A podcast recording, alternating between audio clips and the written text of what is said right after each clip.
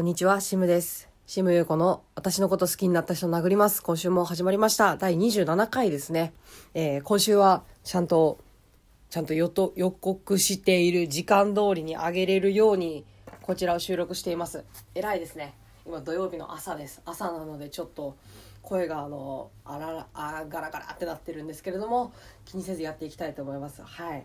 というわけでですね、えーっと、あと今ですね、あの、家事をしながらちょっと、収録してるので声が近づいたり遠くなったりするかもしれないですね。あと水が流れる音とかするかもしれないですね、まあ、気にせず聞いていってください。えー、っとですねまあじゃあ今週1週間あったことをどんどんつらつら話していこうかな。今週1週間はですねまず日曜日ですね。日曜日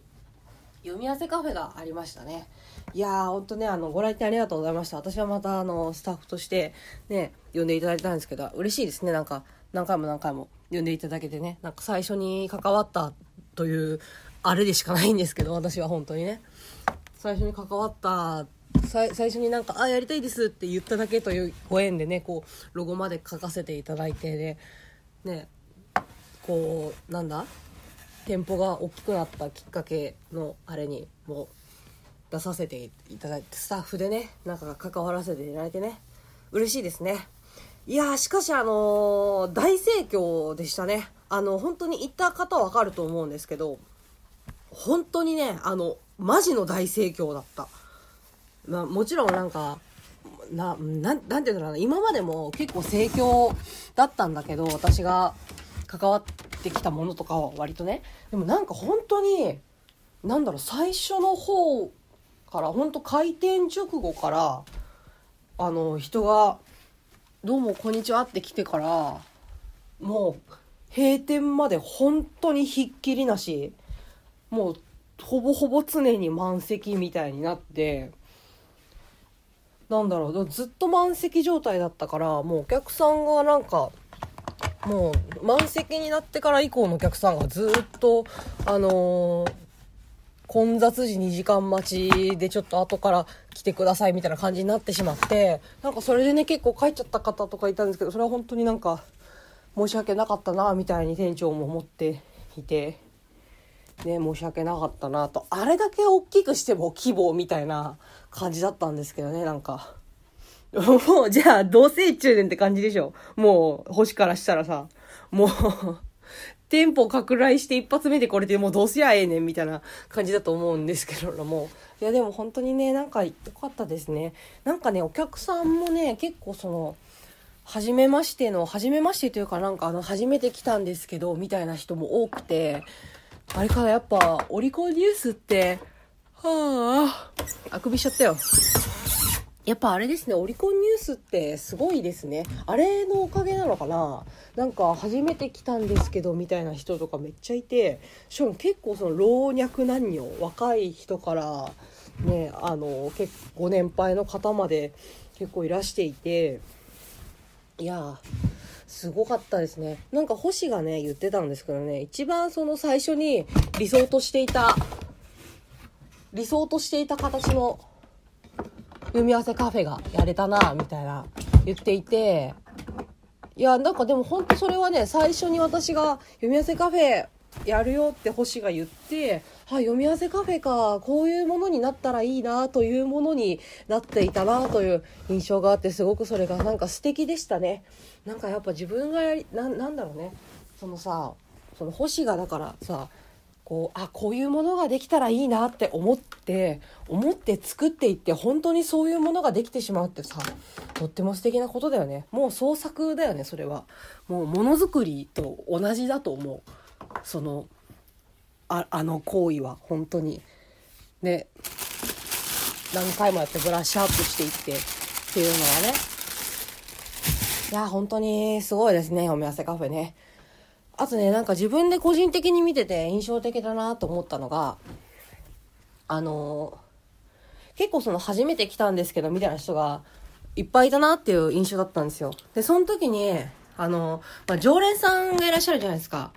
ほぼほぼ参加してる、ほぼほぼ来店している人たちみたいな。で、結構そのお店の席の構造上、相席になることが多くて、だから初めて座った人の、と、その、初めて来た人、その、読み合わせカフェ初めて来ましたっていう人と、その、もう読み合わせカフェずっと来てますみたいな人が同じテーブルになることが多々あるわけですよ。で、そういう時に何が起きるかっていうと、あの、あ、どうしようってなっている、あの 初めて来た人に、あの、常連さんが、なんか、お、読み合わせカフェは初めてかい？みたいな なんか俺がいろいろ教えてやるよ、みたいな。これだ、その、あれよ、そのね、なんか、その、な、ナンパとか嫌な変な感じになっていたわけではなくって、なんか、なんて言うんだろうな。ま、まず、まずは手元にあるメニューを開いてみようみたいな、あの、なんかね、ゲームのチュートリアルキャラみたいになってたのがっていうのがすごいあちこちで起こってて、それがすっごい面白かったなって思って。なんかここは読み合わせカフェ、読み合わせができるカフェだよ、みたいな。まずはメニューに載ってる。なんだろう。まずはメニューに載ってる。脚本を頼んでみようつ、みたいな。で、メニュー、パラッあの、あの、ゲームのあの、紙を開く音、パラッっていうやつ、パラッって開いたら、あの、ブワーって書いてあって、なんか、その、タイトル、タイトルと脚本、ジャンルが書いてあるよ、みたいな。なんかほんとチュートリアルみたいになってて、500円払えばスタッフの人とも読めるよみたいな なってるのがめちゃめちゃ面白くって、すげえ面白くない？なんかほんとさ、な、なんだろう？なんか、なんかね、なんかマジゲームのさ、情報収集のための、なんか酒場みたいな場所のね、お客さんみたいになってて。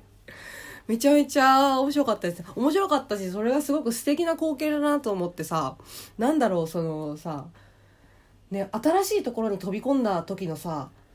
やっぱ一番不安なことってさ、勝手がわからないことじゃない。なんかその中でさ、そのお客さん同士でああいうことが起こるっていうのは、なんかさ、それこそ今からこもしかしたらこの人と読み合わせをすることになるかもしれないっていうものもあっての、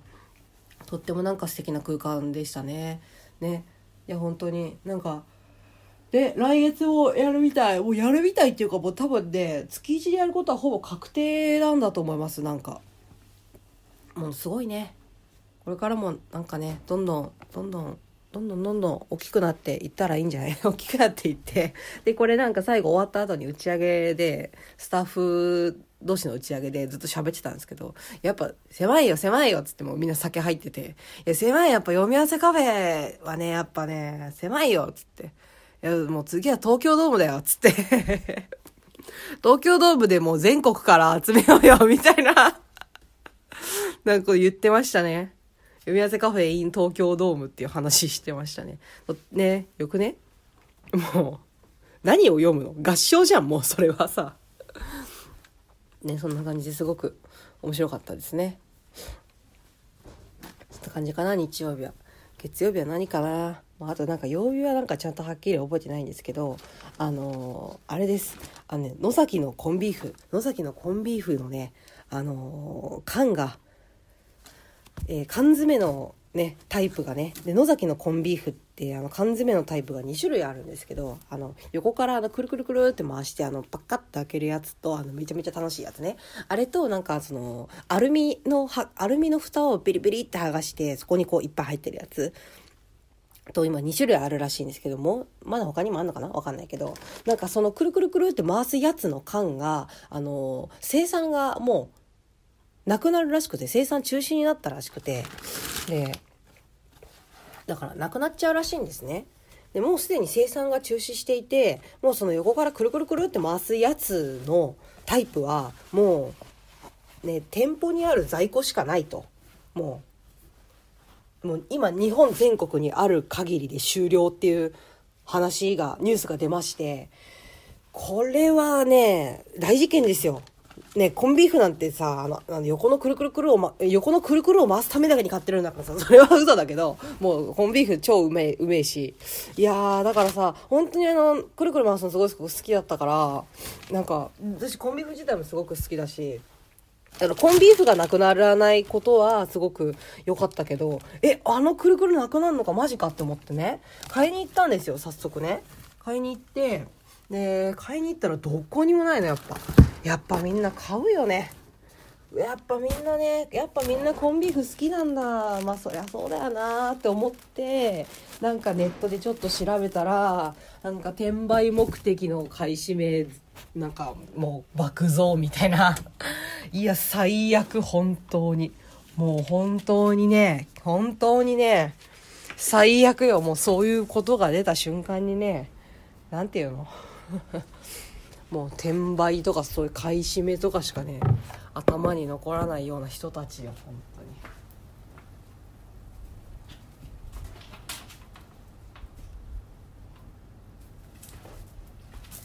いや悲しいよこのさ今のさそういう現状。なんかなんか何かがもうなくなりますっていうニュースが出たらさそっからまず始まる行為がさ買い占めからの転売ってさもうなんていうの？もうなんかもう何？って感じ。本当にねあのあれですよ。あの転売ダメ絶対です。買わない。転売屋から買わない。もう。ね皆さん分かりますか？もう野崎のコンビーフ買えなくなっちゃうけどあの買える？野崎のコンビーフ自体は買える。今ね選択してます。野崎のコンビーフ自体は野崎のコンビーフ自体は買えるんだけどあのくるくる回す缶はなくなると。なくなってしまうけれども絶対に転売屋から買ってはいけません。転売屋から高額で買ってはいけません。わかりましたか？それがね転売屋を潰す一番の方法なんですよ。本当によ！転売屋クソがはいという感じでね。いやーでもなんかねその私あれがコンビーフの缶がなくなるってね。コンビーフの缶があのあの横からくるくる回すタイプがなくなるっていうニュース見た瞬間に私、いや、これ、あれだろ、絶対になんか無限プチプチみたいな、あの、無限コンビーフの缶の横くるくる出るだろって思ったんですよ。で、絶対出るだろ、これめっちゃ入るだろ、っつって。で、これツイッターで言ったら絶対にバズるわって思ったんですよ。バズるわって思ったら、まあ、みんな考えてたね、それね。まあ当たり前か。みんな同じこと考えてた。コンビーフ無限で検索したらみんなあのコンビーフの缶の横無限にくるくる回すやつ欲しいみたいな言ってて、まあそりゃそうだよなって思いましたね。はい。なんでね、で、で、だし、もうそんだけ言ってるし、もうそのニュースを見た瞬間に、その発想が出るってことは、もう多分ね、なんだ、バンダイあたりが、なんならバンダイ、もうなんならその、野崎がもう、もうこれ缶無理っすわっつって缶もうできねっすわってなった時点でもうなんならバンダイにちょっと言ってると思うんだよね。なんかこれちょっと無限くるくるみたい無限プチプチみたいな缶ビーフの缶の横くるく無限にくるくるできるおもちゃとかできないっすかねって持ってってで絶対今バンダイと野崎があのもうすでにもうすでにね、こう、計画というか話を進めてると思う。コンビーフの缶の横、無限くるくるっていうのを開発するために、多分すごい今日夜、バンダイ、バンダイ、野崎の商品開発部が頑張ってくれているはずなので、だからあの、本当に、その、なんだろう。あのくるくるがもうできないなんて、しかも、なしかもめっちゃ転売されてるみたいな人は、待ちましょう。絶対にいつかバンダイが、バンダイ？バンダイかな？絶対いつか、もバンダイとか、そういうおもちゃメーカーが、あの、出してくれます。から、絶対に転売から買わないでください。絶対に出してくれます。いつも僕らの夢を叶えてくれるのはおもちゃメーカーなんです。はい。というわけですね、今そんな感じですね。いや、でもコンビーフ食いてえ コンビーフ食いてえし コンビーフ食いてえし、あの横のくるくる回してと思う日々でございます。どこにもねえんだな、本当に。ふざけんなよ はい、というわけでですね、えっ、ー、と、今週はあと何かな？ちょっとスケジュール帳見てみようかな。今週の私は何をしていたんだ？なるほどね。あの、映画見ましたね。今週は映画を2本見ましたね。珍しい。なんかね割とその結構今年順調な滑り出しなんですよ。その特になんかよしなんかよし今年はなんか映画いっぱい見るぞ本いっぱい読むぞアニメいっぱい見るぞとかいうのではなくまあ、なんか見ようかなっていう感じでこうつらつら見ていた結果割と今ねこうこう例年よりかはまあいろんなものを見始めているなという感じですね。アニメもね「鬼滅の刃」全部見たでしょ？で、今ね、アイドルマスター見始めましたね。アイドルマスター。あの、一番最初ですね。一番最初の無印。弥生ちゃんが今のところ好きですね。4話ぐらいまで見た、3話か。3話まで見たんですけど、弥生ちゃんが好きですね。えー、っと、そうで、映画見たんですけど、何見たかっていうと、えっと、この世界のさらにいくつもの片隅に、を見たんですね、まず。この世界のさらにいくつもの片隅にっていうのは、そのこの世界の片隅にっていう、えっと、漫画がありまして、戦時中の様子を描いた日常漫画みたいなのがありましてでそれを映画化したものが、えー、この世界の片隅にという映画漫画作品があるんですね。でその映画作品からさらにその映画化の際にカットしてしまった原作のエピソードをもういっぱいいっぱい足してどれぐらい足したのかな？でもあれかなり足してると思うんだよね。なんか最初に見た時になんだろう。あのね90分ぐらい100分ぐらいだった気がするの。これあの全然調べてないから間違ってたらごめんなさいね。100分ぐらいだった気がするんだけどなんかそれがね170分弱ぐらいに伸びててだからなんかマジでね ちょっとしたね短編ぐらい伸びてるんですよ。時間分にして。すごいなって思って、その、まあ原作の中でカットしてしまったエピソードをさらにいっぱい足したのが、え、この世界のさらにいくつもの片隅にという映画だったんですけどね、本当に超良かったですね。あのね、この世界の片隅にがまずすごく良くって、その戦時中のね、あの、すずさんというすごくのんびりした女の子の第二次世界大戦中の、えー、とその主人公のすずさんっていうすごくのんびりしたあの女の子の第二次世界大戦中のこの生活の様子子供の時から大人になって結婚してっていう中の結人生の様子をずっとすずさんを通してその第二次世界大戦の日本を見ていくっていう話なんですけどね、それがすっごい面白いんですよね。なんかそのさなんかあのー、私「裸足のゲーム」もすごく大好きなんですけど子供の時に見てね。なんかあれは本当になんか子供の時にね「裸足のゲーム」を読めたことは私の中で結構財ではあってなんかそのねそので「裸足のゲーム」って結構うわもう戦争めっちゃつらみたいな話なんですよ。もうああもう戦争嫌だみたいな。もう戦争マジでやべえみたいな。テンションなんですよずっと。実際そうだしなんかか子供の時それ見てうわ戦争絶対やりたくねえと思って。そんなややりたくねえっていうテンションでもないぐらいいやまマジで嫌だみたいな。もうマジで嫌だしなんならこれが実際起こってたことももう超嫌だみたいな感じになってしまって。でっていうまあそのその悲惨さというのをすごくもう前面に惜しげもなく出している作品なんですね「裸足の弦」っていうのは。であのー、でこの世界の片隅にはその広島に住んでいるすずさんという女性を通してその第二次世界大戦中に戦争時代に生きていた人たちの日常日常本当に日常そのなんだろう本当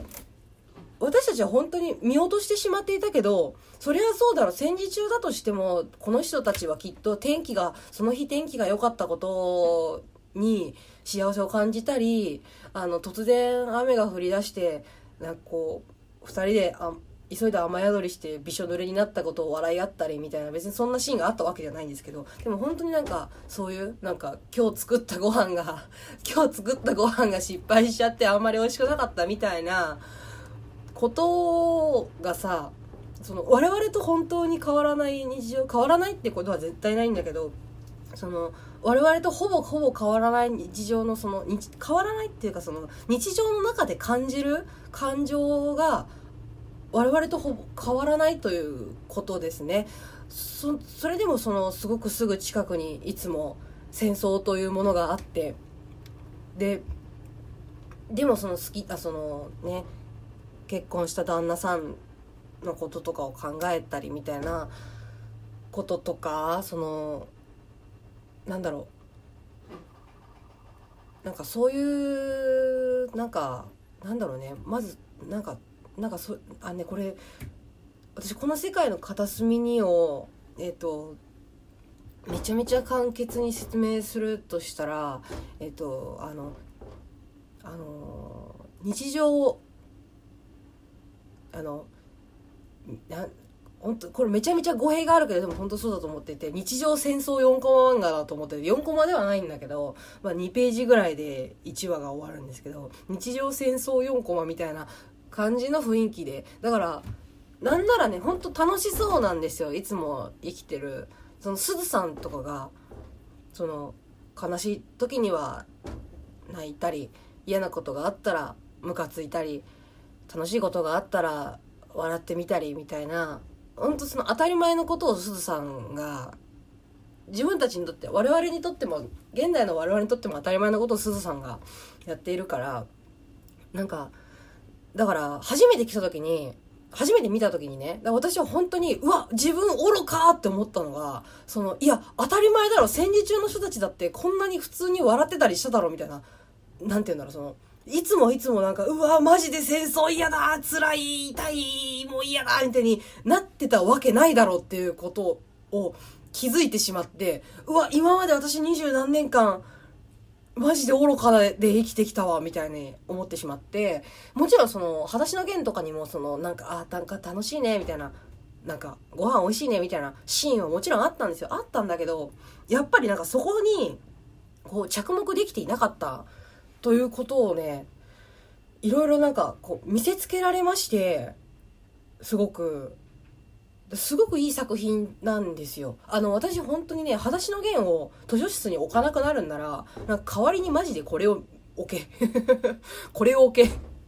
本当に。なんなら裸足の弦も置け。裸足の弦と、この世界の片隅に両方図書室に、なんなら教室に一冊ずつ置け。っていうぐらい、すごくね、素敵な話だし本らしでなんかやっぱその恋愛面というものにすごく着目してしまってこの世界の片隅にに関しては。あのー、まあ、やっぱりその結婚というものが我々と現代の我々とは割とちょっとやっぱ離れている結婚観みたいなものがある日全然知らない人があのすずさんのところに訪ねてきて「すずさんを嫁に欲しいんだが」っつってすずさんは広島の実家から呉にお嫁に行くんですね。でその中でその私はこの人は本当に私のことが好きなんだろうかとかででもでもたのでも一緒に